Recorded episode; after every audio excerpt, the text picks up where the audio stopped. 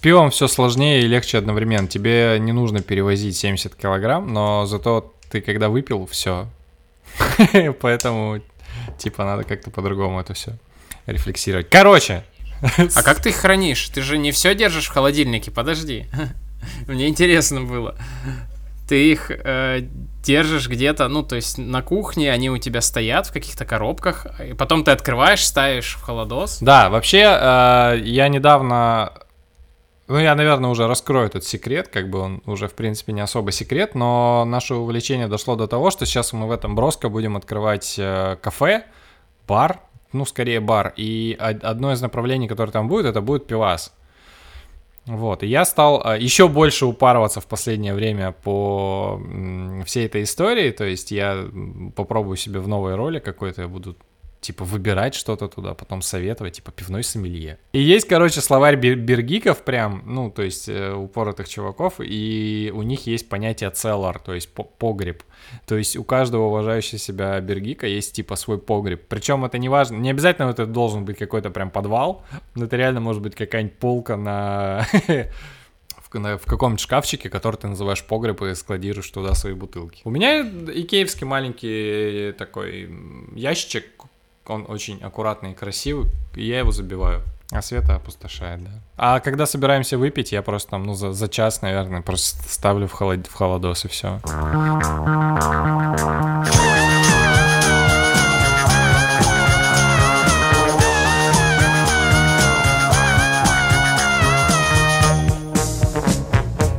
Так, ладно, чуваки, привет. Это легко, просто и подкаст. Кажется, это номер 16. 16 с половиной. У нас был, была запись предыдущая, она у нас не сохранилась. А сегодня мы поговорим про сон и проблемы со сном и загоны, которые связаны со сном. И эту тему опять же придумал Сережа, и он расскажет, почему. Спасибо большое, почему он ее придумал. Ты так говоришь, как будто я придумал проблемы со сном. Да, да, да, да. Ни у кого не было, а потом такой Серега пришел и сказал: Я тут померил, оказывается, у нас есть проблемы. На самом деле, мне кажется, часто так и происходит. Тебе кажется, что у тебя все нормально, а потом тебя мерят и говорят, нет, не нормально. Кстати, я правда как-то слушал довольно типа длинный подкаст с сомнологом, это специаль... это доктор, который специализируется на сне, и он сказал, что вот большинство вот этих э, браслетов э, типа с умными будильниками, они вообще только вредят качеству сна, потому что у большинства людей патологий сна никаких нет, но когда они видят на браслете, что у них качество сна 80%, они начинают дико загоняться, из-за этого у них реально падает качество сна, при том, что это просто там погрешность этого браслета, и он там вообще в красках рассказывал, сколько стоят настоящие аппараты для определения качества сна, сколько они занимают места и как они работают, и я такой, хм, но, к сожалению, моем случае дело не в браслете. Как, я придумал э, про это говорить? Я не придумывал. Это просто тема, которая постоянно, регулярно меня беспокоит. У меня подросткового возраста какие-то проблемы со сном. Я сплю либо очень много, либо очень мало, не могу заснуть, не могу проснуться. Короче, вообще все, что есть, все, наверное, а я в какой-то мере там испытал. Ночью просыпался, там, я не знаю, там во сне затекали а, руки, ноги. При этом мое отношение личное ко сну варьировалось от типа как классно, в любую свободную минутку нужно попробовать поспать, а до, типа, сон — это трата времени вообще и фокуса. Если бы была возможность вообще никогда не спать, то, типа, я бы не тратил, типа, по 8 часов в день на это. Поэтому я решил предложить эту тему. Прикольная тема, да. Мне на самом деле я думал вначале не о чем здесь говорить, потому что у меня, в принципе, никогда не было каких-то проблем особых со сном. То есть, ну, я легко и быстро засыпаю. Ну, и в смысле и сплю, мне кажется, достаточно. Но потом я начал анализировать. Ну, как всегда, короче, вот эта вот история. Вот, и оказалось, что, ну, есть какие-то не очень приятные, наверное, штуки для меня. Я сейчас, э, при том, ну, насколько я понимаю важность сна, при том, э, что я люблю дневной сон, при том, что я умею, в принципе, спать днем, у меня нет этой проблемы, когда лег на 15 минут, такой моргнул, потом и через 2 часа такой «Э, убитый просыпаешься. Но у меня есть проблема в том, что я достаточно рано встаю и в итоге мало сплю, и, и не могу спать просто больше утром. Ну, то есть, условно, там, светает, там, пол седьмого, я такой «Э", и все. У меня у папы, у меня у папы есть друг, который так и встает всегда. Э, он, он, он во сколько бы не лег, он встает где-то в пол шестого. Ну, типа, всегда. Вот во сколько бы он не лег, он в пол шестого, короче, раз уже все, про Я такую байку про Рыбалка. Хемингуэя слушал. На, на рыбалке они, допустим, даже бухают, типа, там, допустим, тусуются там, до ночи. Типа, нет, все, раз там, там всё, в пол шестого, в шесть утра уже тюнь-тюнь, все, короче. На ногах, все, пошел. Счастливый человек. У меня сейчас, в смысле, я понял, сейчас на самом деле мне мешает утром долго спать кот, потому что у него появился новый загон. Это будет подкаст про запись загона кота, блин, который связан с моим сном. У нас реально ритуал уже пару недель. Он э, часов 6 начинает орать. И, и не может, в смысле, ну, не может никак остановиться. Такой, да, просыпаешься, такой, идешь. Он такой, так, пойдем на кухню. Ты, мы, мы идем на кухню, я ему насыпаю еду. Даже если там есть еда, он такой, а, я вижу, у меня есть еда, спасибо, что ты меня довел. Садится, жрет. Потом такой, а теперь я хочу пить. И мы идем с ним в, в ванную, потому что он теперь пьет проточную воду только. Вот, ему надо включить, ты стоишь такой, ждешь, пока он попьет, он попил, ты закрываешь, он такой, ну все, я готов. Идет, возвращается в кровать и спит часов до 10. В смысле, это и с этим ничего нельзя поделать. Ты орешь на него с утра, ты кидаешь на него подушки, ты там встаешь ему там поджопника какого-нибудь даешь, но он такой типа, ничего не понимаю, нормально же все, нормально же общались, давай, давай мне еды, потом по- попьем и снова ляжем спать, чувак, что ты инту- иди синдуки мои нальешь мне. Типа того, да, вот. Мы так жили у друзей неделю, когда переехали, и тоже у них два кота, кот, кот и кошка. И тоже, сука, в 8 утра, ровно в 8 утра, эта падла начинала мяукать, ходить за дверью, мы закрыли дверь в спальне. Он начинает, сука, мяукать, ты выходишь, он перед тобой стоит, смотрит на тебя. Такой, типа, ну пойдем, пойдем, пойдем, там Ты ж тема, спал уже. тема. Там тема есть на кухне, короче. Чего ты идешь, они за ночь, за ночь все сожрали, короче. Надо кормить, короче, его. У меня, у меня друг, друг Миша есть, и он говорит, что, ну, у них два кота, они такие огромные, и говорит, э, в 5 утра они садятся над тобой, и если ты пошевелишься или откроешь глаза, то все, пиздец. Ну, то есть, кто первый, он или жена, то тот идет и кормит. И глав- главное не подать виду, потому что они не слезут, сволочь. Про тяжелые пробуждения у меня есть байка. Типа вот то, что вы рассказываете, это вообще, это как бы такое, ни- нижняя граница страданий. Муж моей сестры, мы одно время, ну, как бы жили вместе в одной квартире, он каждое утро начинал, вот, типа, я никогда не видел, чтобы люди настолько, типа, тяжело просыпались. Но, чтобы было понятно, он каждое утро, блядь, голос матерился. Просто вставал, а, блядь, господи, за что? А!» И он прям типа от дома, прям, ну, в смысле, я просыпался каждое утро от того, что он типа матерился на чайник, или он там что-нибудь, ну, там, поставит его и такой, а пакетик ебаный, а!» Там кот или еще что-то, ну, то есть хардкор. Реально, ты просыпаешься от того, что чувак на кухне просто такой! Орет на чайник.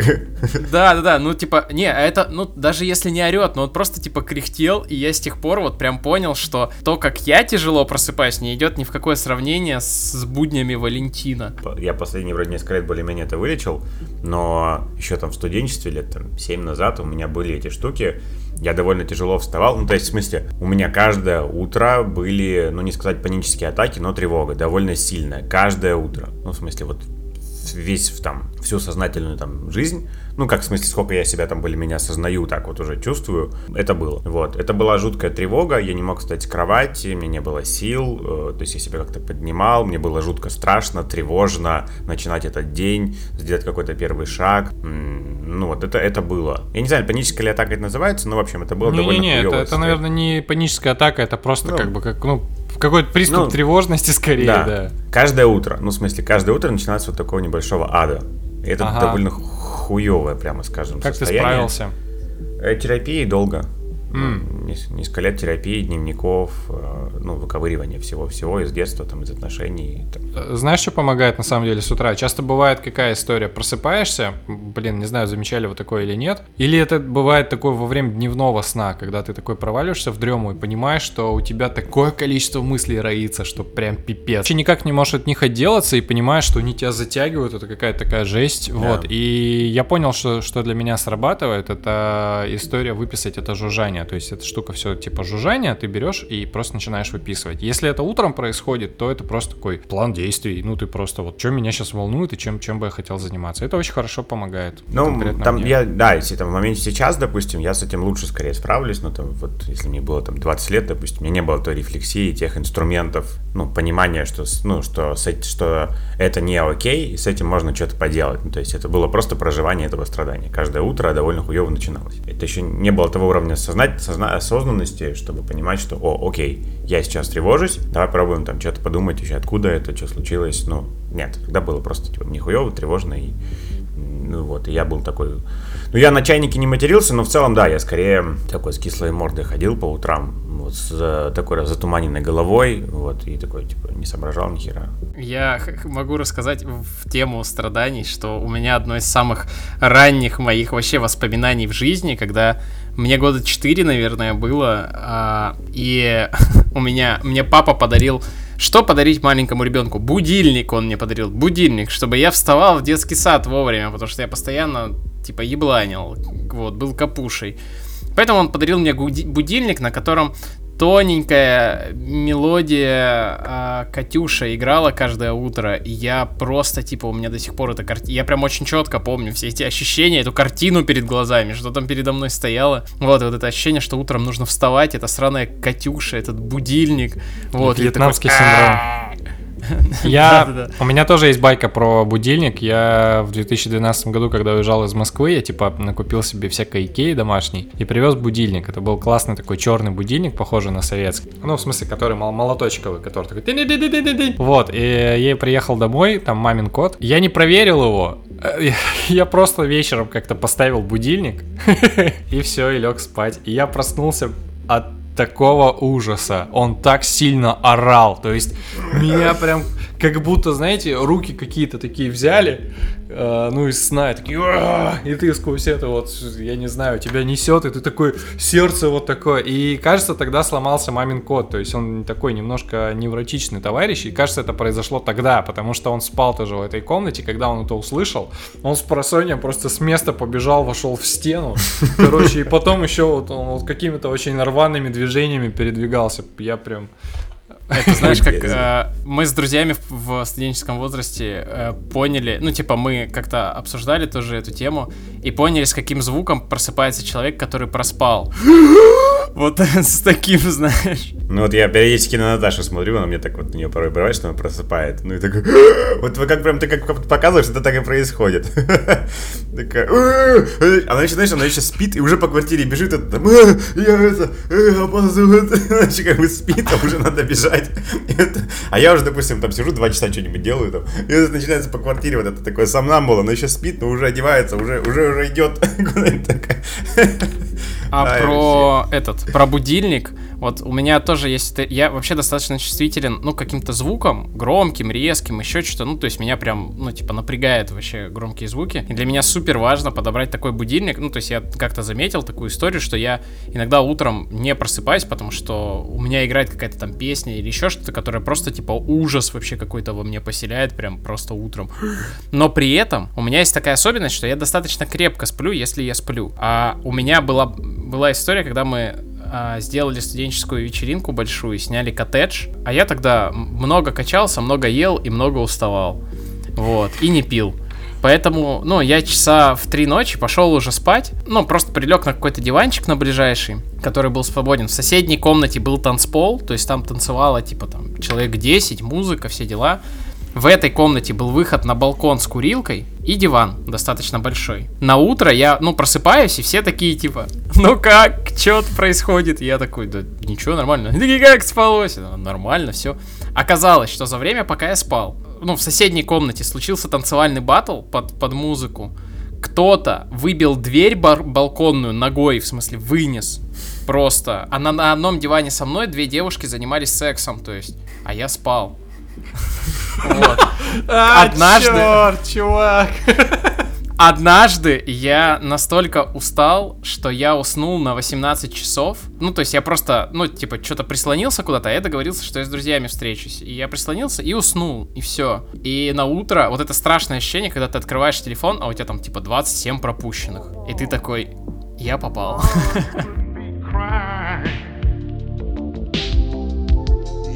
tossing and turning in your sleep lately. Pouting around all day long. How in the hell do you expect me to understand? Oh no, when I don't even know what's wrong. Oh, oh, let's straighten it out. Let's straighten it out. Oh, oh, girl, let's straighten it out. Oh, let's it out. For the last five nights when we went to bed. Я, я подготовил ответ, я сделал Эй, ну домашний. бой. сказать, Подготовил ответ Я на тоже... твой вопрос. А, Блядь, ну, вы хотите собрались поговорить, а я... ну ладно. Но я все равно потом буду резать, а мы уже типа после... У нас как будто сейчас музыка ушла, видишь, и... А, меня, меня ну, вырежут. конечно, рассказывай. Ну, это самое. Короче, про будильники, про про подъемы. Э, У меня э, рейндж в отношении будильников, он достаточно э, широкий, в том смысле, что я, допустим, там, сейчас я просыпаюсь без будильника, и мне выключен будильник. Хотя последнюю неделю включил, но вот там до этого месяца-полтора я вообще просыпался без будильника, вот, в то же время, как и обычно, там 8 утра. Типа стало даже легче, потому что никакой раздражающий фактор не действует на мозг, ничего не звучит, не звенит, не бремчит, и как-то легче просыпаться. От такого до того, что я, типа, в детстве, в школе, у нас появился музыкальный центр, у которого был там уже с таймером запуска. И я типа ставил таймер, что музыкальный центр включался там определенное время и начинал там, ну, диск играть музыку, короче, на всю квартиру. Вот. И я типа просыпался от того, что орала музыка. Я просыпался и лежал, просто ждал там 20-30 минут, короче, пока оно пропоет, выключится. И я буду спать дальше, короче. Вот. Ну, то есть от состояния, что меня поднимает, ну, что я просыпаюсь без будильника, даже вот до такого, короче, доходить. Я вообще, кстати, если честно, не очень понимаю людей, которые реально себе будильники ставят на телевизор, ну, ну или на музыкальные центры, которые... Это же реально вообще не деликатное просыпание. То есть это, это ты такой просто спишь и, и там тебе, а вот тут там какой-нибудь футбол, я не Да, Ну знаю. это вот как у меня. У меня с Наташей кардинально разные будильники. У меня э, мягкая мелодия такая, плавная, тихонько. У нее вот это дерень, дерень, дерень. Да ебаный в рот, зачем оно так звенит громко? Ну ты же все равно просыпаешься. Зачем стресс лишний мозгу? Первое, что ты слышишь в этом дне, это такой «А, дерень, дерень, дерень, сука. Дерень, дерень, дерень. Мерзкое какое-то голосящее там. Ну, я даже не понимаю, зачем издеваться над своим мозгом. Ты же все равно просыпаешься там от легкой плавной мелодии. Так вот, мы плавно пере... Юра сам плавно перевел к теме э, утренних ритуалов. Дорогие слушатели, расскажите про свои. У вас есть ритуалы? Вы вообще, ну, видите пользу от, от того, если они вдруг есть или нет? Там Сережа подготовил ответ. У меня, Да-да-да. короче, мои отношения с, с внутренними, с утренними ритуалами, они вообще такие, они это, это полоса страданий такое, это огло- огромное кладбище ритуалов. Я понимаю их ценность, я их пытаюсь периодически выстраивать, но у меня долго ни- ничего не приживается. То есть я, у меня, правда, это прям борьба какая-то вечная с самим собой, с ритуалами. При этом оно все достаточно стройно работает, то есть оно...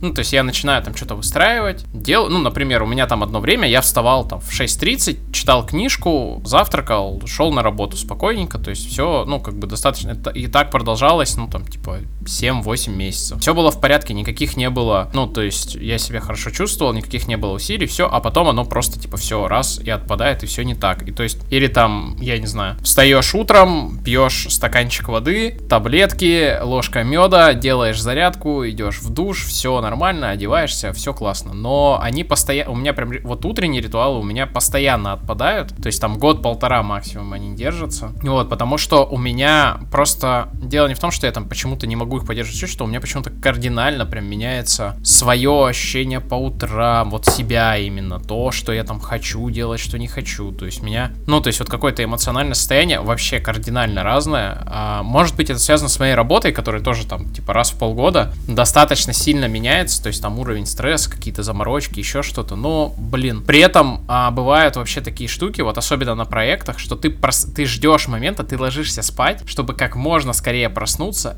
и просто уйти отсюда, типа просто идти и что-то делать. Вот, то есть есть такие проекты, когда такой, вот знаешь, вот это утренняя нега, ты такой еще вот только-только еще даже не открыл глаза, вот эти первые проблески сознания, и такой, бой, ты готов, встаешь просто, и знаешь, ты даже одев- одеваешься уже за пределами комнаты, просто идешь что-то типа делать, такой, Да. вот. Сейчас у меня из утренних ритуалов это выпить водичку, витамины. Люблю душ. Утренний очень сильно. Я этот совет подсмотрел у Ильи Лагутенко, который, типа, мы как-то выступали вместе на... Мы вместе выступали. Они выступали, мы разогревали. У нас была рядом палатка, и нас кормили бутербродами и пивом ДВ, а их икрой. Так вот, ну, короче, был фестиваль, да, простор, и он там, типа, вот, делился мудростью с молодыми музыкантами, все такие, нифига, бодрые такие, классные. Они вообще тогда были в кругосветке. Это а, они на барке Седов пошли в кругосветку, там писали альбом, и вот они там чуть ли не единственный раз сошли на сушу, вот, и тогда поехали в Хабаровск потом на простор выступать. И он говорит, я вообще где бы ни был, как бы себя не чувствовал, стараюсь, типа, после любых перелетов первым делом попасть в воду, и меня, типа, это вообще супер напитывает и помогает мне с а, любыми вообще, типа, джетлагами справляться. Вот, я вот тоже, наверное, такой человек. Мне прям вот вода, душ помогает. А в остальном, как бы, ну, одно время у нас с Леной был утренний ритуал, мы ездили на Имар. Мы сначала ехали, ну, туда, вот, но это, кстати, очень прикольная штука. У тебя есть 40 минут. Э, во-первых, вы их проводите вдвоем, 100%. Во-вторых, э, ты, ну, когда рулишь, как бы ты, в принципе, ну, там, мозгуешь ты наедине с собой, а обратно едешь, может, там, какие-то лекции, ну, слушать там, или еще что-то, или какие-то подкасты. То есть, когда ты, ну, физически себе это можешь позволить, тебе ничего не горит. Очень круто. Ну, вот я стараюсь водить эти практики, когда утром ты просто, ну, то есть, не сразу в деятельность врубаешься, а вот, ну, хотя бы часок вообще просто наедине с собой что-то там делаешь, там слушаешь, читаешь, ну, или просто хотя бы рулишь, это правда. Ну, причем, а, на- надо понять, я рулю по объездной трассе, где особо нет машин, то есть я в пробках не стою. Пробки это плохо, плохой способ начинать утро. Вот, вот что касается... Сейчас не ездите? А сейчас не ездите? Ездим. У Лены началась смена, а у меня начался тоже рабочий ад, поэтому я просто, ну, не вывожу. Лене нужно раньше приезжать. Мне, в принципе, достаточно сложно вс- вставать, поэтому, ну, в, в последнее время я прогуливаю, если честно. Вот, э, это все. Мне за это стыдновато. Лене приходится ездить с таксистами всякими, разными. Вообще все, все прелести такси Максим ощущать на себе. Я, кстати, недавно тоже в город поехал на такси, и вот у меня просто было комбо вообще из всего, о чем рассказывала Лена. Я, видимо, так впечатлился, что на следующим утром просто подорвался, типа, часов в 6 утра, такой, так, все, мы едем. А что они рассказывали? Ну, блин, ну, классические истории про э, таксистов. К тебе приезжает чувак по имени там Бижульмек, у него в тачке, блин, кого-то до этого, видимо, запердели до смерти, короче. Он сам воняет, у него в машине нет в подвеске ни одной работающей детали, поэтому тебя укачивает. При этом ты смотришь постоянно в зеркало, чтобы он не уснул, потому что он пипец вообще на грани, типа, всего этого. И, и ты такой, сука, я ждал тебе 20 минут, отдаю тебе 400 рублей. Типа, и мне еще и так плохо. Что происходит? Почему так? Почему мы так долго едем? Вот, ну вот у, у меня вот было ро- ровно так. Еще он подъехал, и из него мне еще пришлось кусануться с предыдущими пассажирами, потому что они не хотели выходить. Вот, а он еще плохо говорит по-русски и не мог им объяснить, что он не сможет их провести за шлагбаум. Вот. Поэтому они, типа, решили со мной покусаться. Вот. Но я в этот момент был достаточно хорошо настроен, чтобы их отбрить вообще просто достаточно резко и уехать. Ездил на Лексу, кстати, великого, великого российского сиониста с, с- не сиониста, синолога, простите, синолога, специалиста по Китаю. Владимира Маляевина. Лекция «Что нам делать с Востоком?» Великий сионист России. Окей, хорошо, ты глайн. Не, подожди, ну а что, великий сионист тоже может быть. Ну, типа, если конечно. есть синолог, Да. Ну, заебланил, ну. Так, Серега нас увел. Хотел, типа, а, ездил тут на лекцию, в, библи- в библиотеку ездил на лекцию, а, это, э, все слова перепутал. Абрыган, типа, псевдоинтеллектуал. Нормально, всегда так делаю. Юра, давай про свои ритуалы. Но сначала я откликнусь на то, что Сережа говорил. У меня с ощущением дороги схожее ощущение. Я люблю, я люблю водить машину, не люблю стоять, блядь, в пробках. Это вообще не та история. А вот, да, какие-то загородные трассы, пустые трассы, да, это кайф про то, чтобы подумать, расслабиться немножко, побыть с собой. Это как, такое медитативное немножко состояние. Вот, и я прям понимаю, да, о чем ты говоришь.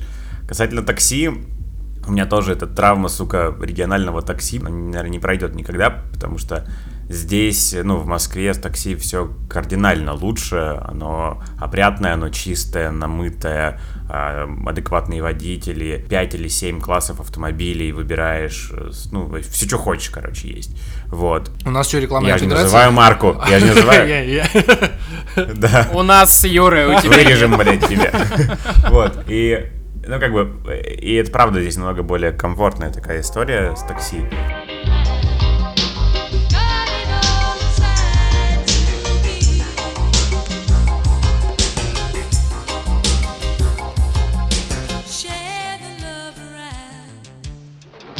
Я, когда Стима спросил про ритуал, я такой, блядь, да у меня нет ритуалов, типа, которые бы у меня были бы всю жизнь.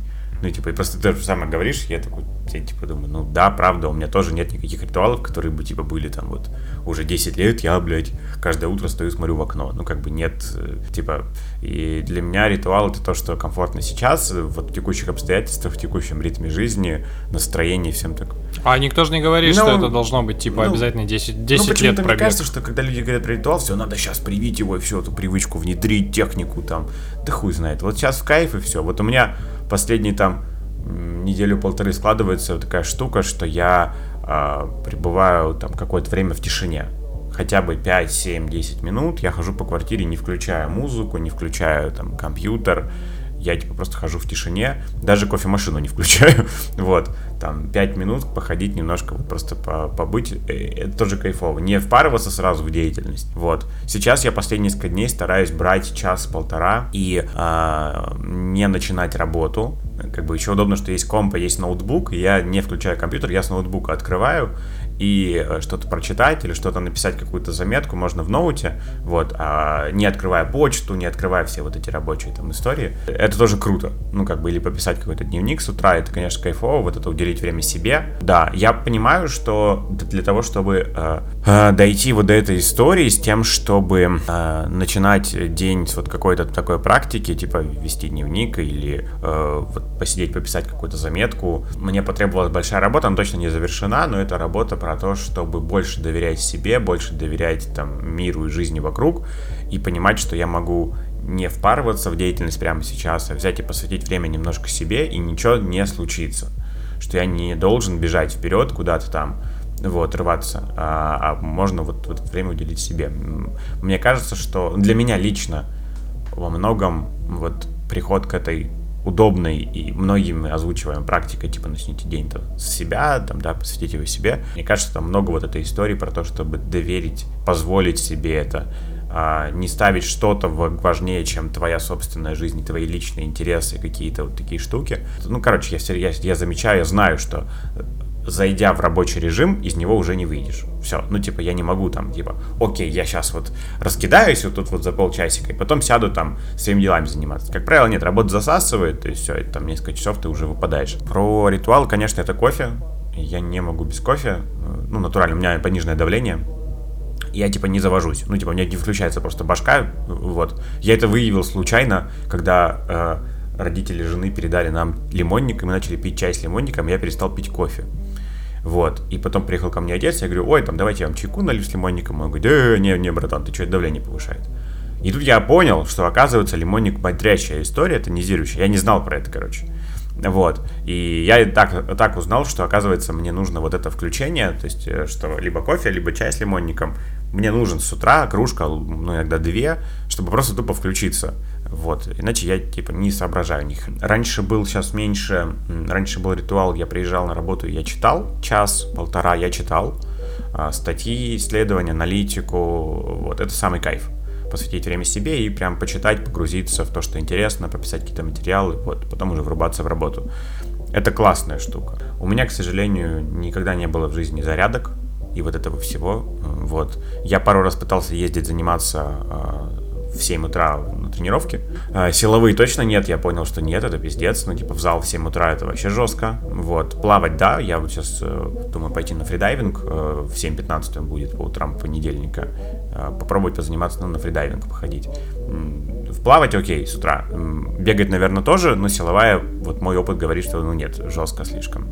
Тягать штангу в 7 утра, типа, тяжело. Окей, прикольно. Э, на самом деле я не очень понял, правда, почему ты вот говоришь э, про то, что ритуалы это типа обязательно что-то дол- долговременное, должно быть привычкой. У меня на самом деле есть костяк какой-то привычный, ну, для утреннего подъема, но это все, все равно как-то как конструктор иногда меняется. То есть. Смотри, я расскажу почему. Я расскажу почему. А, э, мне есть ощущение, что, ну там даже в чатике, когда эти темы всплывают, да, про техники, про привычки. Люди часто страдают от того, что я не могу себе привыть, при, привить привычку там утром условно там читать или вот ну вот и вот про это. Люди как бы мыслят тем что типа я себе должен 21 день продержаться привить и всю жизнь потом там грубо говоря вот так делать навсегда себе эту привычку привить. Я так не считаю а, что это так работает. Оно нормально когда там две недели ты вот так делал потом две недели вот так потом следующий год ты делал вот так а потом отказался, ну, типа, и, и окей, ты никакого насильственного над собой там действия не предпринимал, вот, что-то там прививать себе вот эту привычку. Ну, я, я вот про это, про то, что а, привить привычку, это не значит, что она с тобой потом на всю жизнь останется. Так вот. в вопросе же не было, я просто про ритуалы спрашивал, которые кайфовые сейчас. ну, окей. Короче, у меня долгое время есть история с тишиной, то есть я когда просыпаюсь, мне нужно посидеть какое-то время. И лучше всего это срабатывало, когда я сидел прям 30 минут. Я заводил таймер и 30 минут там сидел, наблюдал за дыханием, там какие, как, за какими-то вещами там в себе. Это прям такой буфер между сном и работой очень полезный был. И сейчас я 30 минут у меня не получается делать, потому что времени как-то жалко. Ну вот это какая-то тревожность все-таки бывает. Ну там условно от 5 до 20 я сижу. Стараюсь каждый день это делать. А зарядка важная вещь, потому что она бодрит меня лучше, чем там кофе какой-то все такое. В последнее время, кстати, я эту зарядку э, все-таки поменял на утренние пробежки. Я утром встаю, там сижу в тишине, потом бегаю, э, заканчиваю все турниками, возвращаюсь, и тогда уже контрастный душ. Вот третий от контрастный душ. Очень кру- крутая вещь. Именно контрастный. Прям срабатывает. Очень круто у вас, конечно, квартира расположена. Ну да, конечно, да. Это прям удача жить прям на берегу реки, когда нету вот этих всех загазованностей каких-то, это прям здесь комфортно. Бывает ветра, но меня это вообще прям не, остан... ну, не тормозит. И, и очень много э, на берегу э, турниковых зон. Угу. Ну, качественно набережная довольно хорошо сделана, все да, да, то есть это прям, это прям кайф. Вот, это, э, это такой костяк, но в принципе у меня все равно меняется же каждый раз все. Когда я писал курс, я вспомнил, то для меня важно было вставать рано, и там, начиная с 7 утра, там, до 7 до, до завтрака, я работал над курсом, а потом работал над какими-то основными задачами. А сейчас я так не делаю. Сейчас я там начинаю работать условно в полдесятого. Вот, и мне как бы норм. Так что вот такие вещи. А первые три это прям такая моя священная троица, и я пытался от нее отказываться, и я понял, что это, это очень, короче, мне повезло, что я нашел именно в таком порядке. Условно я успокаиваю сознание, я скидываю какое-то лишнее напряжение, которое с утра может быть откуда-то, ну, я не знаю, откуда берется, возможно, из-за жужжания какого-то. Я просто там пробегаю, там на турниках вишу и такой, о, блин, круто. Вот, ну и водные вот эти все процедуры, это тоже здорово. Еще я, моя мечта, вот если говорить про там ритуалы, привычки, конечно, я несколько раз ее пробовал, но пока не очень получается, это куда-то деть телефон. Утром? Ну, да, вот эта дебильная тема, что я все равно утром открываю телефон и смотрю. То есть, если я жил на Дальнем Востоке, мне ночью прилетали из Москвы какие-то по второй части дня, какие-то вопросы всякие штуки. Ну, сейчас в обратную сторону, здесь мне с, с Востока прилетают какие-то вещи с утра уже в мессенджерах, а, в почте. Я почту машинально проверять начинаю с утра. Я бы, конечно, хотел... Здесь я пробовал по-разному, типа, убирать телефон далеко, все равно с утра, все равно тревога, проверить, э, посмотреть, э, вот все ли там ага, ну как бы вот...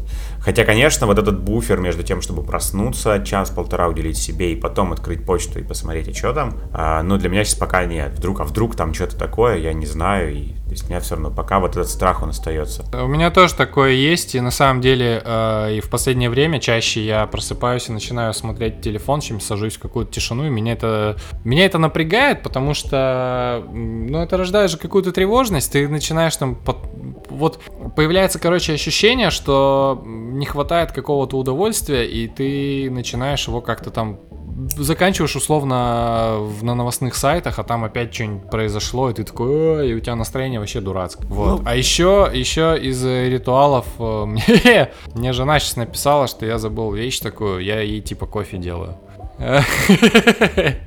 Как так получилось, да? Я сажусь, работаю, а она просто позже встает. И в какой-то момент я иду, варю кофе, там воронку какую-нибудь или, или аэропресс. Я тоже, Там я тоже варю кофе жене, я кнопку нажимаю на кофемашине. А, а, ну вот. Я там половину себя, половину ей. Это, это, это для Светы ритуал уже. Это ей, типа, она привыкла, она такая просыпается, ей уже кофе несут. Вот, здорово. А я, типа, какашка, что забыл про это сказать. Ну, конечно. Ну да. Мы на работе утром пьем кофе, у нас вообще вот эта тема, что всем утром нужно собраться у кофеварки, типа просто его типа выпить, настроиться у нас. Ну вот на- именно как часть начала рабочего дня, это прям важный ритуал вообще для всех.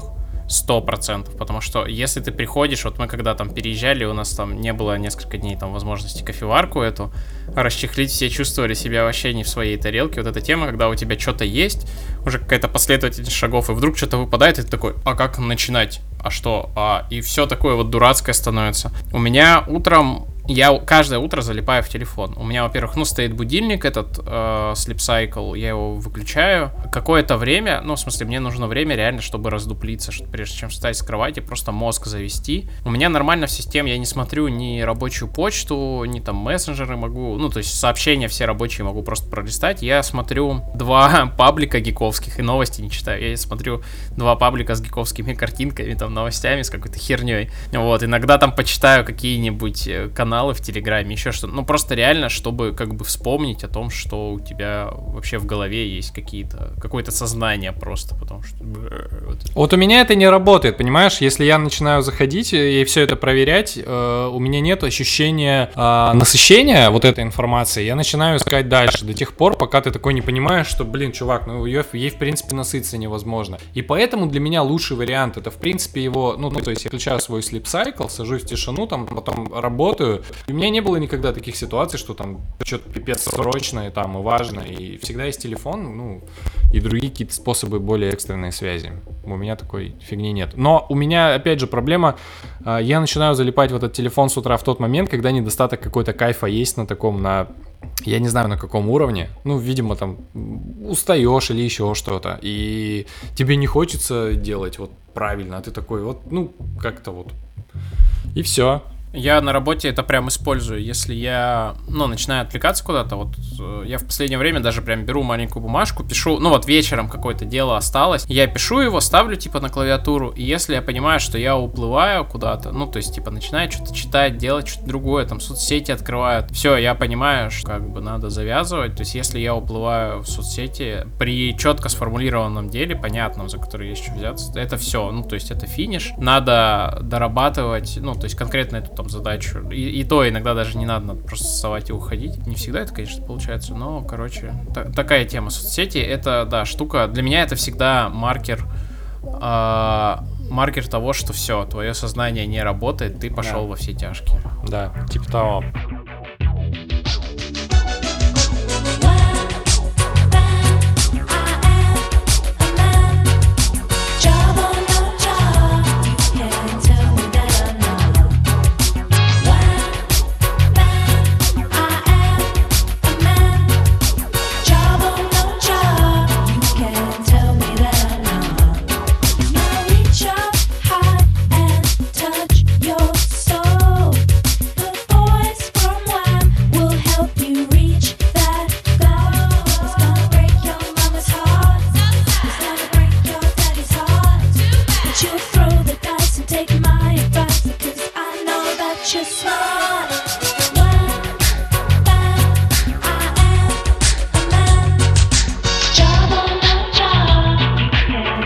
Окей, э, продолжаем тему сна. И как Серега заметил, э, мы двигаемся с утра э, постепенно к вечеру, и тема дневной сон. Ну, в смысле, как тема?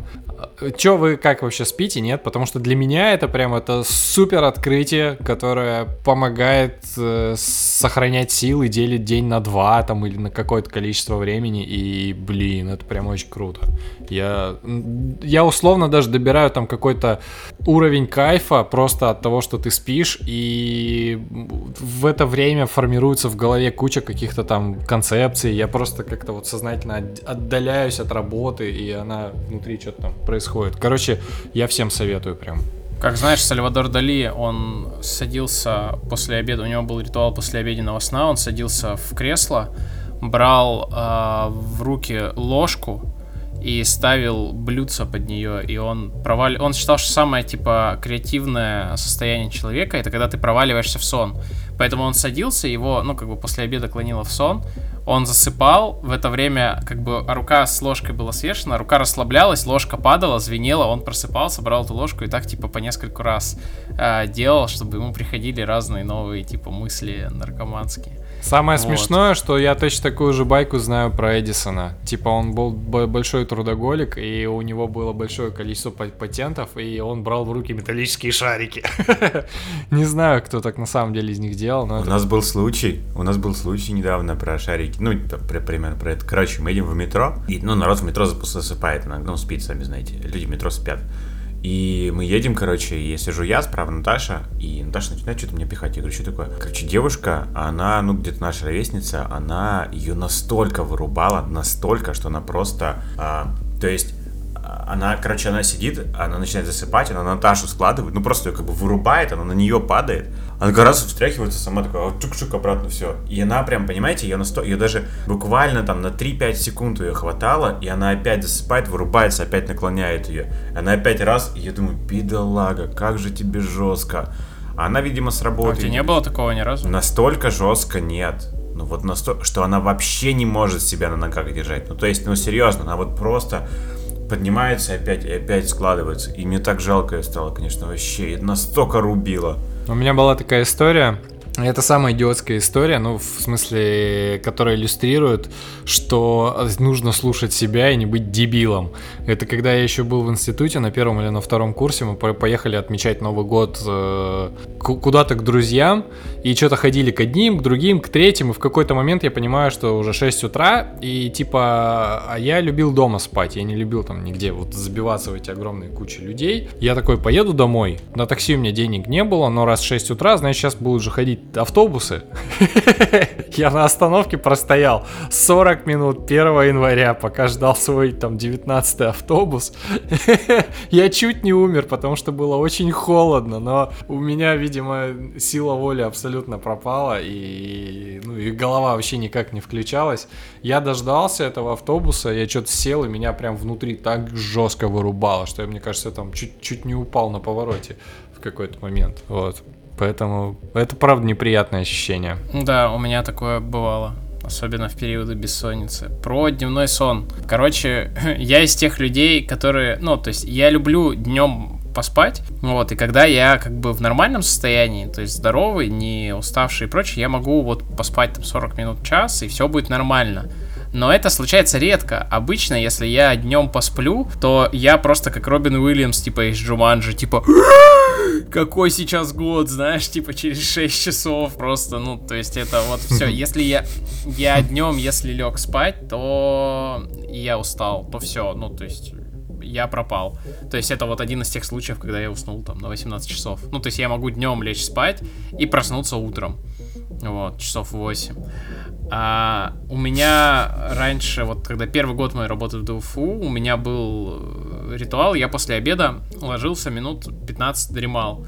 Потому что, ну, достаточно много было там работы такой креативной, много чего там, ну, делали прям с, с нуля большой объем информации, там осмысляли какие-то, ну, постоянно нужно было там, то есть сейчас уже там на третий год тебе многие вещи понятны, многие вещи можешь делать по заранее там разработанным каким-то там, если не четким планом, то концепциям, то есть у тебя знакомый мир, а тогда ты приходишь, тебя просто выбрасывают в чисто поле, тебе нужно на ощупь все понять, все делать, и вот, ну, настолько как бы перегружался мозг, что после обеда я вот всегда спал, прочищал и очень этому рад был, но потом у нас и тон работы сменился, ка- немножечко поменялся, стало поплотнее, просто уже стало как бы у нас и закуточка не было, и это стало не- неуместно совсем. И, кстати, и потом я понял, когда после, ну, что после обеда меня сильно клонит в сон. Я, короче, пошел к эндокринологу, оказалось, что у меня были проблемы с инсулинорезистентностью, и что это ненормально. Если клонит сон после обеда прям жестко, то, скорее всего, нужно проверить уровень там сахара в крови,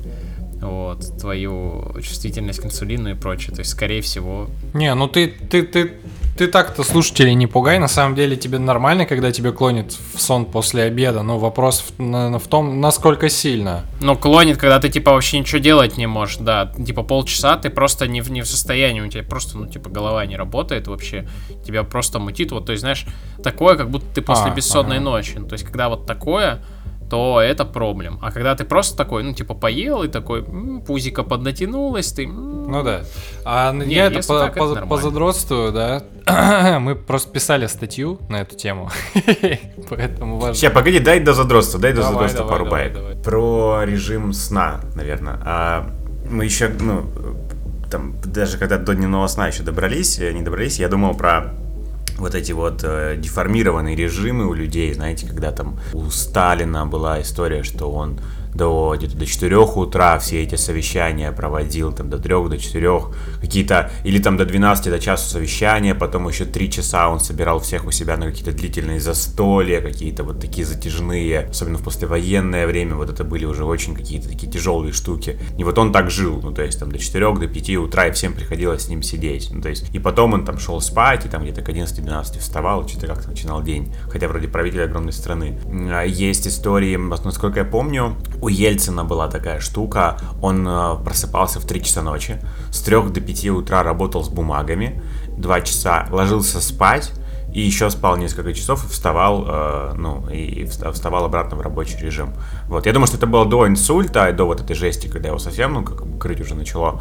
Ну, вот, был вот, э, вот такая вот еще история была. То есть, бывают, э, ну, есть же какая-то классическая байка про э, Дали или про кого-то, м, Про да скорее.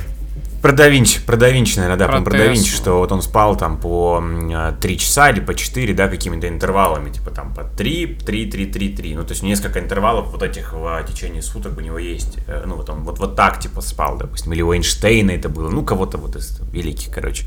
То есть, когда у людей вообще, ну, в корне деформированное, как бы, ну, такое от стандартного графика э, э, ну, это вот, э, как, как, как темп, темп, да, режим вот сна, Тут важная штука, что есть люди, у которых не деформировано, у которых наоборот естественно, ну, то есть очень мало спать или там дробно, да, там как-то спать. То есть, ну, бывает такое, то есть это для них естественный режим, комфортный, но если у тебя режим всю жизнь там был условно стандартный, переходить на такой, это очень плохая идея, в этом сходятся, конечно, все, что себя там приучать к дробному сну или там спать э, как-то там, ну, то есть как- как-то там совсем извращенными схемами.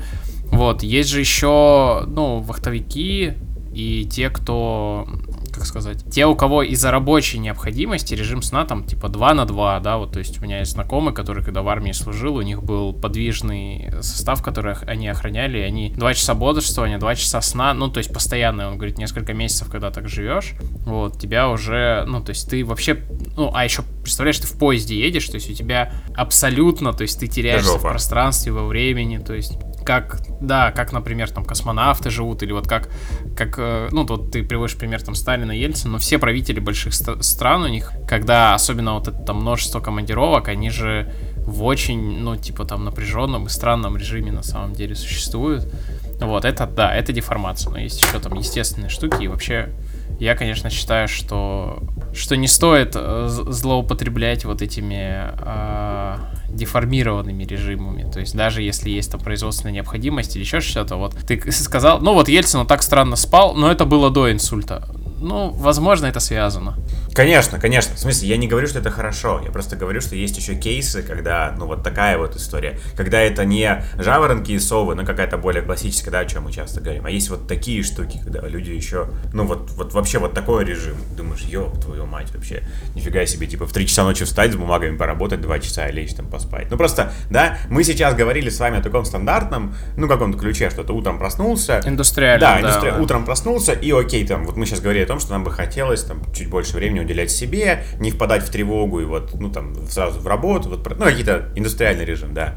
А просто есть еще вот, вот такие штуки, когда, типа, вообще наоборот какой-то, вау. Ну, есть довольно там а, устоявшийся же режим, там, условно крестьянский, когда ты встаешь там утром, там, выгоняешь, там, доешь коров, там, что-то там, Ну да, утра, курей да. пока, пок- пок- покормил, и после этого пришел, доспал, и после этого работаешь, но работаешь ровно до заката, то есть, на самом деле же, я когда говорю индустриально, это, во-первых, ну, связано с режимом работы, да, там, заводским. С изобретением А света. во-вторых, с тем, что... И, да, электрический свет это, конечно, самая большая вообще травма для человечества э, в части, ну, вот, здоровья и здорового сна. На втором месте, конечно, когда у нас у всех появились э, смартфоны, которыми мы с утра до вечера себе светим. Большинство расстройств мы из-за этого. Я, кстати, не знаю, сова я или жаворонок, я вот тут хотел поделиться. Я правда не знаю. Бывает, ну, что мне в одном режиме, ну, в обоих режимах мне бывает, типа, супер комфортно, и я супер продуктивен, а бывают периоды, когда в обоих режимах мне, типа, супер плохо, и я прям херово себя чувствую.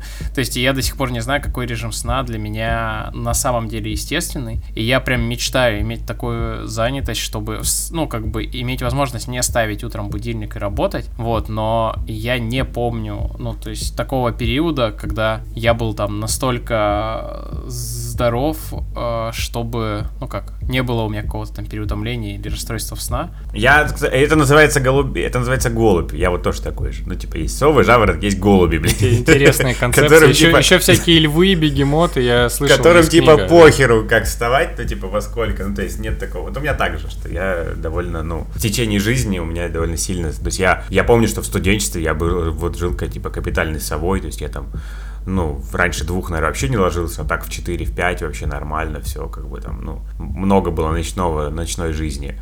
Сейчас старею и типа был, там, в час уже это вообще жестко для меня лечь спать.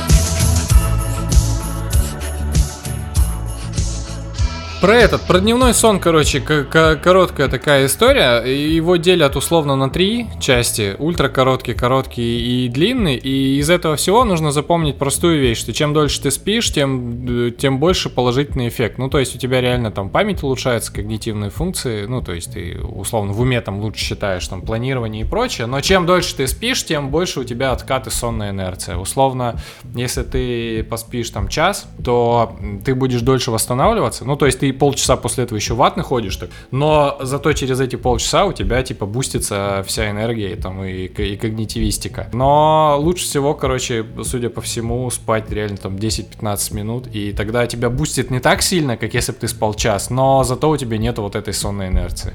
Вот. И еще один лайфхак. А вот, а вот, а вот сон, а когда Сережа ложится в 3 часа дня, встает в 8 утра, это какой? Это, пи- это, короткий? это пиздец, в смысле.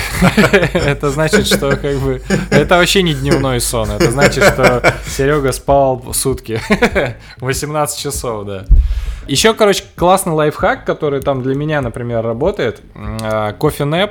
Мы про это писали в курсе, мы много про это где писали. Короче, эта штука, когда ты выпиваешь стакан кофе, чашку кофе и ложишься на 10-15 минут. За тот момент, пока у тебя кофе доходит э, по ЖКТ в мозг, условно попадает аден- аденозин весь этот, и ты просыпаешься, то у тебя такой double kill, и ты э, такой супер бодрый сразу. У тебя вообще ни намека на инерцию нету. Вот, пользуйтесь. Мне мешает уснуть днем тревога. Бывает, что Ну, меня, мы, допустим, мы понимаем, да. Она много кому мешает. Да, ну то есть это вот та история, ровно которую ты описывал. То есть я, в принципе, я не сплю днем, Как бы у меня нет такого, что там я после обеда хочу спать. Редко это довольно происходит. Но если меня клонит сон, часто это какая-то тревожная история, чтобы как-то себя... Я прям понимаю, что это какая-то... Мне не ло, мне неуютно, мне хочется сбежать из какого-то этой ситуации, куда-то укрыться э, под одеялко, и ни хера не помогает, к сожалению. То есть лучший сон, вот такой для меня, вот я прям помню это из детства, вот, лучшие мои прям были дневные сны, это когда я после школы приходил к бабушке с дедушкой, дед меня кормил там супом из утятины, который сам пристрелил, и мы наедались супа, я ложился подремать на 15 минут, и вот потом он меня там отвозил на факультативы, и вот это типа было охрененно. Вот именно когда ты плотно поел, вот это вот, ну, такая чисто физиологическая потребность, пора вот, вот boost сделать. Это прям было круто. Раз в 15 минут реально помогает. Вот. Когда я скорее в состоянии такой тревожности, немножко подавленности, пытаюсь прилечь и как-то восстановиться, ну, никогда мне это не помогало, тревога только усиляется, а потом какие-то переговоры начинаются, все такое жестче. К сожалению. короче. Ну, тре- тревожность вообще плохо влияет, да. Про дневной сон, вот есть же такая штука, что даже, ну, вот в последнее время об этом там начали говорить уже более-менее там публично, там во всяких там вот этих, прости господи, форбсах писать, что для офисных работников, для многих медитация как бы может ведет к увеличению осознанности, но увеличение осознанности, когда ты офисный работник, очень часто ведет к тому, что ты такой, так, все не так, и увеличению тревожности. То есть в чем штука? Что ты приходишь утром на работу, такой как-то начинаешь раскручивать это колесо, и до вечера ты типа катишься и вообще не рефлексируешь. И я даже на себе отмечал, что ты в середине дня, когда у тебя уже есть какие-то дела на сегодня запланированы, ты поспал, ты такой настроился, откалибровался, ты начинаешь, ну реально адекватно мыслить, там осознанно смотреть на вещи, и ты начинаешь себе сильно чаще задавать вопрос, а какого хера вообще вот это все сейчас происходит? А зачем вот это делать? А зачем то? И это тебе в работе сильно мешает. Не то, что сонная инерция, типа, которая тебе мешает голову раскрутить, у тебя голова отлично работает, и ты такой, а почему я это делал? И ты понимаешь, что ты это, типа, делал все время по инерции, и такой, «А!» Так это ж круто, Вот, осознанность это ж круто, нет? Не, подожди, не-не, подожди, я тебе расскажу. Посмотри, смотри, это в, на, с позиции индивида, да, с позиции управления нет. Да нахер А управление. с позиции... Ну нахер, подожди. Миром правят, блядь, корпорации и большие люди. И большие компании, в которых работают ну, десятки, сотни тысяч человек. Это рабочие места и все такое. И так устроена экономика. И, к сожалению, да, для управления, для управленцев э, осознанность э, персонала э, в массах, она не нужна. Правда, не нужна. Потому что люди начинают задавать, блядь, не те вопросы. Им говорят, чувак, сделай просто, и все. То есть с позиции управленца все должно быть просто. Он сказал, они сделали. Ну, типа, люди это инструменты. Функциональная сторона отношений. Да, О, я ебал, мне вообще это не близко. я не говорю, что мне это близко, я говорю, что так оно есть. Ну, я не говорю, что так у меня в компании так, но я просто в целом тебе описываю, что да, с позиции управления, тем более российской авторитарной такой культуры, надо, чтобы люди, блядь, просто делали то, что ты им сказал. Вот. Часто даже на уровне топ-менеджмента. Я нередко бываю на совещаниях в корпорациях на уровне топов вице-президентов, и я тебе скажу, там все тоже довольно жестко. То есть SEO говорит, делаем так, все таки да, наш генерал, все. Такой, ёб твою мать. А почему никто сейчас не сказал, что типа не надо, блядь, так делать? Ну почему? Вы же понимаете, что это хуйня. Ну как бы, блядь. Вот. Умные люди. Ну, это так, блядь, происходит, короче. Поэтому, да, как говорит один мой друг, кто занимается организационным развитием, говорит, нередко звучит запрос в компаниях. Вы их, пожалуйста, развивайте, но не сильно. Вот до тех пор развивайте, а дальше не надо. Дальше они начинают не те вопросы задавать, которые не должны они задавать. Это э, подвергает нестабильности нашу организационную структуру. У нас начинается текучка. Это не очень хорошо. Поэтому, к сожалению, да, есть некое зло в TND, в развитии персонала людей, вот в осознанности. Там есть обратная сторона, да. Про нее надо тоже думать. Есть такой побочный эффект. Вот я ну, какую-то часть своего времени и профессиональных компетенций вкладываю там во всякие программы там дополнительного образования, молодежные форумы и прочее. И там есть такой побочный эффект, если ты типа переборщишь с проблематизацией, развитием людей, у тебя есть такой измеритель качества и глубины программы, люди начинают после этой программы с работы увольняться. Ты их выдергиваешь Да. из рутины, ну то есть цель какая? Выдернуть их из э, рутины и там поставить в позицию там какую-то out of the box или, ну, по-честному задать им вопрос, а зачем, а в чем смысл и прочее. И они, если в работе не находят этот смысл или находят, и он им не нравится, они уходят. Ну, то есть в некоторых случаях это прям, ну, типа, сильно неудобная штука, особенно если тебе работодатель оплачивал твою работу. То есть ты как бы хорошо поработал, а потом ему как бы, блин, орг проблемы решать. Да. Есть такой риск, правда, он, ну, это частая история на командообразовании, люди могут разосраться.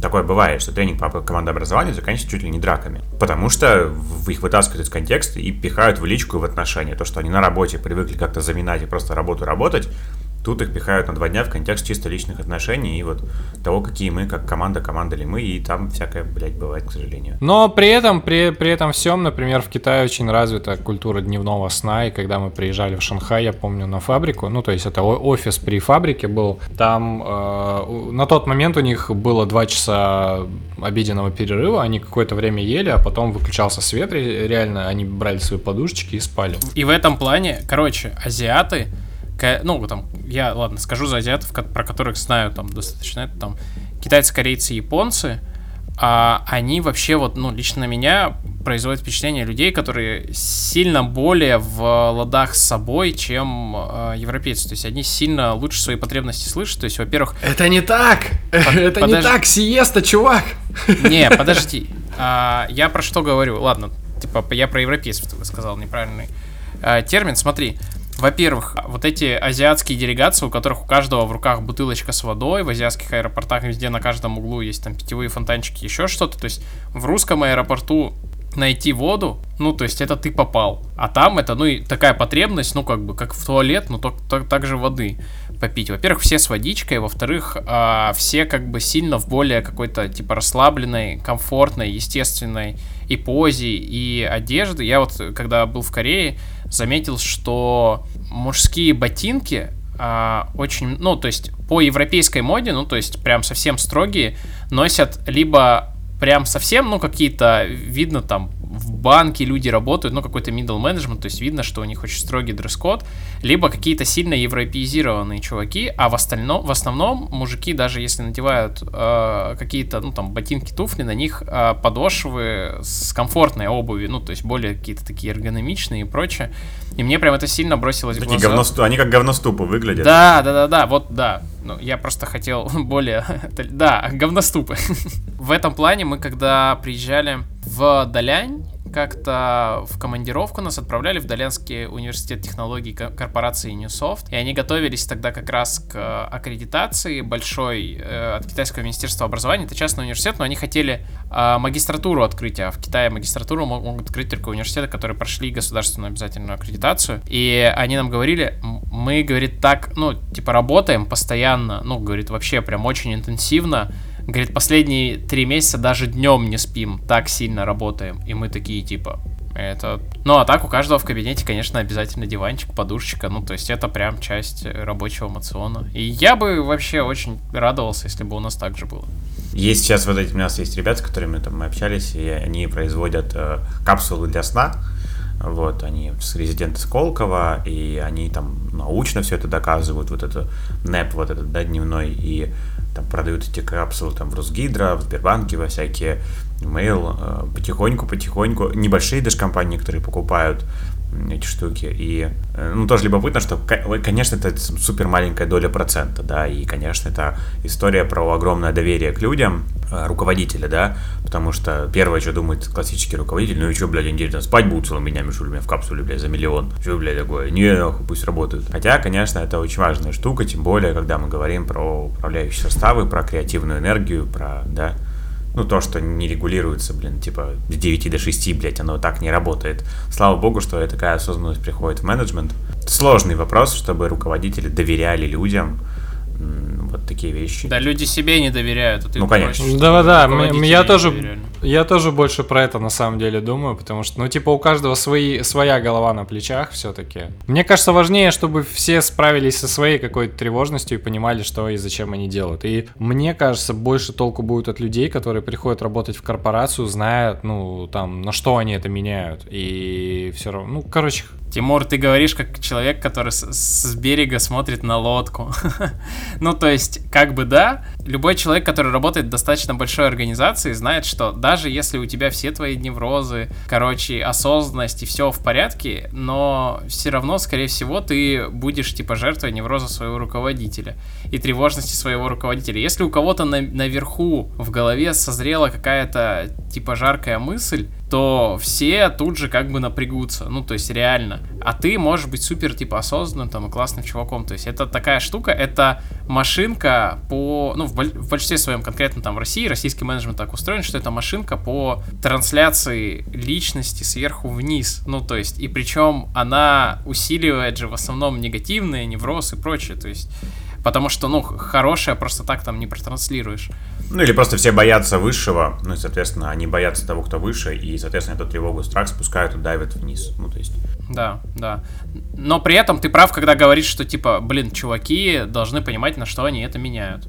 Ну, то есть есть свои там плюсы и минусы у работы там в корпоратах, свои плюсы и минусы работы там в маленьких компаниях, там семейных каких-то бутиках или там работы на себя, и там, ну, вот этот условный режим работы э, work-life balance, это как бы часть этой сделки. Вот. Но просто вот конкретно, сейчас в сторону иду, простите, конкретно в России с этим проблема очень часто, потому что некоторые люди просто не понимают, какие есть еще варианты. Ну, то есть, до того, что, ну, там, какие-то родители просто там этого не знают, ну, просто они, они советские люди нормальные, у них не было других вариантов, кроме как там уйти на завод или там еще куда-то там в больницу пойти работать, да. То есть, у них в картине мира эт- этого нету, и они бы, может, и хотели бы транслировать, но и у них этого нету. Школа там этого не дает, там университет обычно этого не дает. Я почему это говорю? У меня был такой опыт, я три года а, подряд, ну, ежегодно проводил мероприятия, направленные на студентов э, СПО, среднепрофессионального образования, это колледжи, техникумы и прочее. И мне нужно было им обычно показать две вещи. Первое, что такое вообще проектный ход и проектный менеджмент, что такое проект, и, ну, как можно вообще с этим работать, а второе, что такое предпринимательство. И когда я говорю, что такое предпринимательство, это значит, что буквально людям рассказать, что в мире есть предпринимательство. Можно работать на себя. И когда, бля, вот это ты сейчас смеешься, а я, когда в определенный момент понял, что ты человеку говоришь, братан, можно работать на себя, и у него ты вот прям в глаза ему смотришь, ты понимаешь, что у него пф, ру- н- новая часть, вообще новый слой мира, короче, открылся. Он до этого вообще об этом не думал. То есть от этого, вот, в смысле, у меня есть, типа, чуваки, которым я это сказал, они через два года заканчивают техникум и идут, типа, работать на себя, и потом звонят и говорят, чувак, если бы ты, типа, этого не сказал, я бы даже об этом не думал. То есть они делают там все то же самое. Там чуваки рабочих профессий, там повара, водители, механики. Но им-то дизайнеры, знаешь, там им можно на себя работать, как бы и вообще особо не париться, там никаких-то там сверхбизнесов там не строить, но у них даже просто нету этого в картине мира. А ты им об этом говоришь, показываешь конкретные примеры, что вот так можно, и они такие, типа, нихера себе, типа. А я понимаю, что я вот прикоснулся там, ну там, 400 человек, да, таким образом, я там, это, промиссионерствовал. А как бы еще сколько тысяч никто им об этом не сказал, и вот это грустно. Вот, и когда ты говоришь о том, что да, чуваки просто знают условия сделки, нет, они не знают, что сделка есть. Да, такое часто бывает. Но, короче, это такой, это, как это сказать, это трейлер, наверное, следующего подкаста, который мы будем говорить с Тимуром Жабаровым про воспитание детей, себя, наверное, тоже про осознанность, про вот эту всю историю. Э, Приходите к нам и на следующей неделе тоже, чуваки.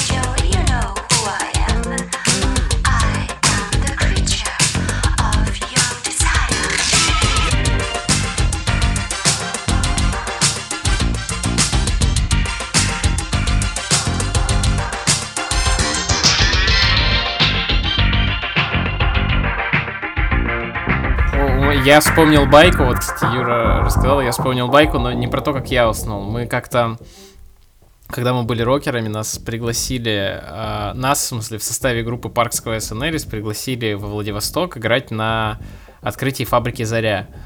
А там орг- был организован музыкальный концерт, и нам сказали, типа, все, выходите, ну, то есть на вокзале, вас встретит, э, вас Матюня встретит. Это басист э, группы Мари Мари, они были вот организаторами всего этого дела. Он как раз, говорит, едет в тот район в типографию, а, забирать задник сцены. Он заберет задник, приедет за вами. Ну, выходим с поезда, там времени 7 утра, никого нету. Мы стоим, ну, как бы уже подмерзаем, такие, ну ладно, Типа, что делать, когда не знаешь, что делать в Владивостоке? Идти в Китайку.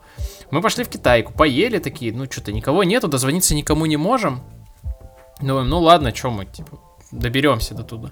Добрались, отыграли концерт, все прошло, вечером уже выходим оттуда, приезжает Матюня с задником сцены. Все такие, ты где был? Типа, что происходит? Оказалось, за день до этого был день рождения легендарного клуба BSB, и Максим поехал прямо оттуда в типографию. Вот, и уснул. И сделал, типа, 6 полных кругов по городу Владивостоку с этим задником сцены и привез его ровно к окончанию этого концерта. Вот, но никто на него не серчал. Все только мило посмеялись и пошли в Китайку. Не, ну это типа да, у меня похожая история была, когда мы летом, короче, первого курса мы пошли работать на стройке, у нас был шести- шестидневный рабочий день, а, по, а на седьмой мы еще колымели у одного из водителей, который работал на этой стройке, мы копали ему яму под фундамент на Красной речке, он типа туда не мог загнать экскаватор, ну и студенты дешевле были. И мы вот вошли уже в какой-то такой ритм, шел второй месяц, и мы поехали после рабочего дня к другу на дачу побухать на, на его дне рождения, а получается с утра в 9 утра нам надо уже будет быть там, ну, собственно, на- на- копать яму. И как-то я что-то это протупил и сам последний начал стал искать место, где поспать. Я его не нашел, э, я поступил как я сейчас понимаю, супер по-идиотски. Вместо того, чтобы постелить себе на полу, я взял две табуретки и между ними постелил э, две вот, ну, такие небольшие штакетины, ну, длинные деревяхи, на которых я спал, и я реально отрубился. Ну, то есть я, потому что мы реально работали физический труд, все такое, и, наверное, алкоголь. И мы с утра проснулись, там такие ребята говорили, типа, а ты там даже ворочался, что-то там.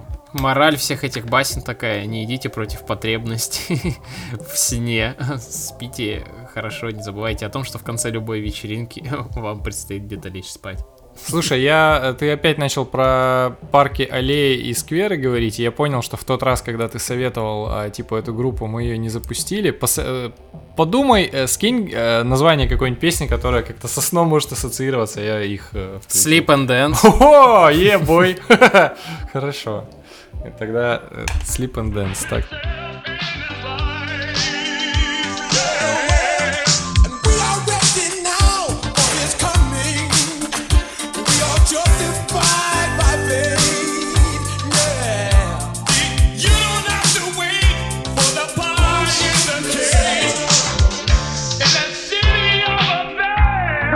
Рекомендация, да, С саморазвитие.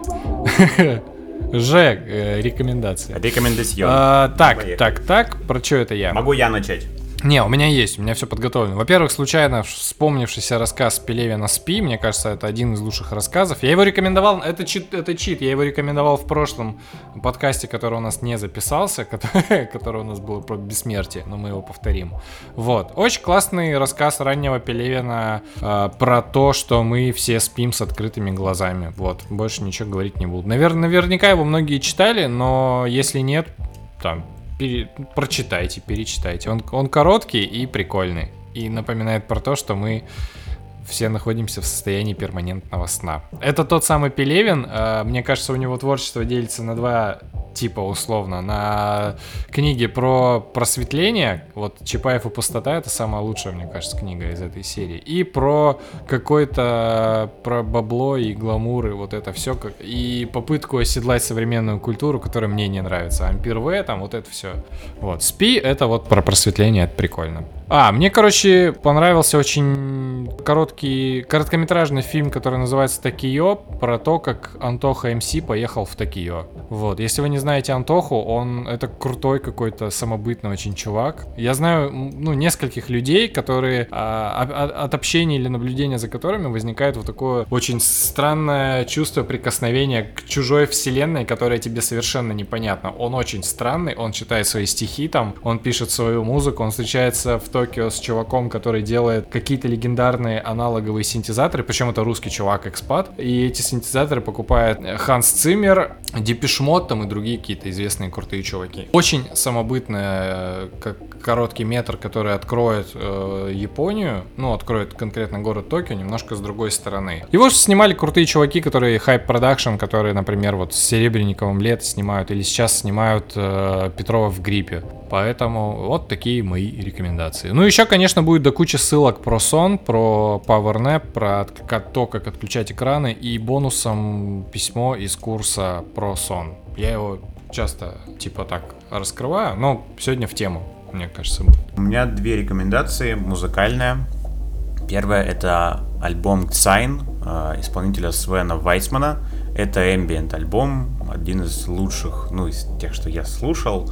Вот, я его рекомендую перед сном, вечером, хорошее сопровождение. Вот, это, это прям класс. Вот, второе, может быть, если вам еще нравится, можно попробовать фортепианный джаз, типа Джона Колтрейна, тоже хорошо. Я просто купил его пластинку недавно. Вот, а, тоже приятно. Вот что-то такое слушать вечером, это прям помогает расслабиться, успокоиться, приглушить свет и послушать, неважно, в наушниках. Книжка. Это Чингиз Айтматов «И дольше века длится день». Одна из моих любимых книг с очень любопытным сюжетом. Он такой пятислойный, где реально книжка это всего один день, и она там, чувак едет по степи, везет покойника, и, и повествование ведется на пяти уровнях. Он там какие-то вспоминает, во вспоминаниях вспоминает, во тех вспоминаниях засыпает, в, тех, в том сне есть э, про Чингисхана история, и там сон Чингисхана, это, по-моему, называется. Это такая отдельная повесть внутри повести, она потом издавалась вообще отдельно от этой книги. Вот, и я рекомендую ее почитать. Э, Хорошая книга. Она есть в школьной программе, но, как водится, блядь, не к месту. Она там, мне кажется. Я уже читал намного позже ее. Вот, вот рекомендую вот эту книжку. Круто. Я, кстати, ты сейчас про э, Свена Вайсмана говорил, я вспомнил, что у меня давняя мечта была, которую я в этом году исполнил. Я хотел поиграть Ambient э, людям, которые будут спать, и я это делал два раза в йога-центре в этом. Это было достаточно странно, потому что приходили люди, которые со мной вообще не знакомы, такие типа, что происходит? Но это было очень круто и забавно. Я люблю просто Ambient, я люблю под него спать, и тут просто вот ты приходишь, а там Один раз я играл утром, то есть э, с 7 до 9 утра, то есть люди просыпались такие, приходили, типа, и, еще спали. И как-то вечером было. Вот. Я один из миксов тоже в Мандю.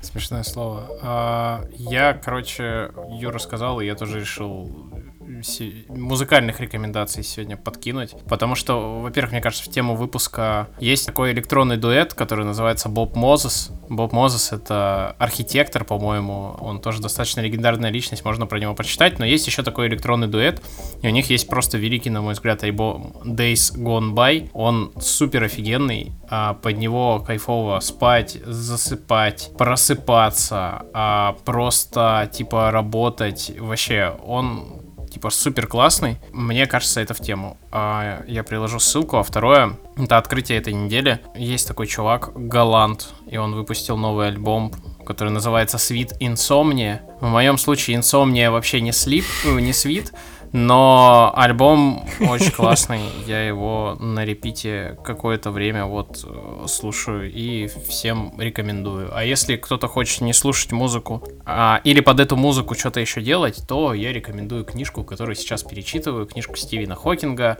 «Краткая история времени». Вот. Она о том вообще, что такое физика, как она появилась и какие там сейчас основные концепции, как устроен наш мир с точки зрения физики, написано супер классным языком, она супер маленькая, вот.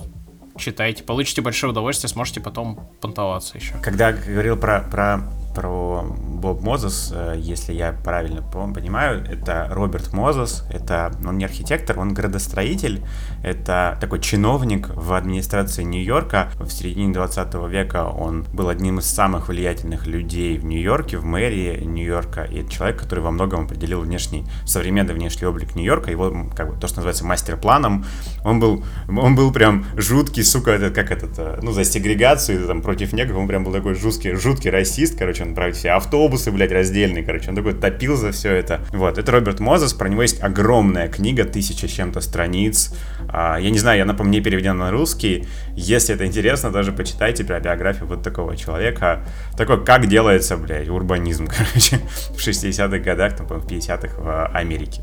Вот это, по-моему, ну, если я правильно понял, это он. Да, да, Роберт судя по Мозес. всему, это он, да. Пивко. В завершении, раз мы сегодня у нас музыкальная тема такая, то и пивко, и сейчас это выглядит, как будто я специально подобрал его под эту тему. На самом деле я его и хотел сказать, но тут обнаружил, что оно с ним связано. Это пиво, которое называется Sad Wave IPA, и его сварила московская пивоварня Заговор. Это самая, наверное, сейчас модная пивоварня, э, варщики, которые типа появляются на публике в балаклавах, чтобы типа их не спалили. Это часть маркетинга, они об, этом- об, об этом открыто говорят. Так вот, Sad Wave это журнал, сам издат, который sadwave.com, то есть он про музыку, он про актуальное, что-то вот э- электронно-роково-панковое, и они совместно вот сварили такой вот э, мутняк. Сейчас, если вы в пивной теме, то вы, наверное, наверняка знаете, что сейчас очень популярно э, пить мутники. То есть это не IPA, NE IPA, то есть э, New England IPA. Это су- супер мутная штука с каким добавлением а, овсянки, лактозы там, возможно, вот. И она такая достаточно хмелевая, иногда горькая, и очень, э, как, как это называется в биргик среде, juicy. ну, типа, очень яркие какие-то сладко-цитрусовые вкусы там. Иногда туда добавляют какие-нибудь фрукты там и все такое. Вот. Классное пивко на самом деле. Оно не горькое, и оно очень э, фруктовое, несмотря на то, что здесь э, использован один вид всего хмеля. Это очень редкое явление, потому что обычно хмели э, используют миксами, то есть набирают разное и пытаются из них, э, ну, соединяя вот эти вот разные хмели, пытаются выработать какой-то оригинальный вкус. А считается очень круто, когда ты берешь прям один, один хмель просто и делаешь что-то крутое вот просто из него. Вот, очень классное пиво, мне понравилось. Все? А, не, погодите, это какая-то фигня. Мы последний раз, э, в последний раз, когда писали про еду, не записали никто с пока. Я один сказал, а все такие просто отключили до пока, всем там до свидания и прочее. Это сказать Пока. Поэтому, да, чуваки, подкастеры, финализируемся. А, Всем спасибо, всем пока. Надеемся, что это было интересно, не слишком сумбурно. Спите без э, с экранов смартфонов и это и спите хорошо. Все, пока. Спасибо, пацаны. Все. Рок-н-ролл. Рок-н-ролл. Пока.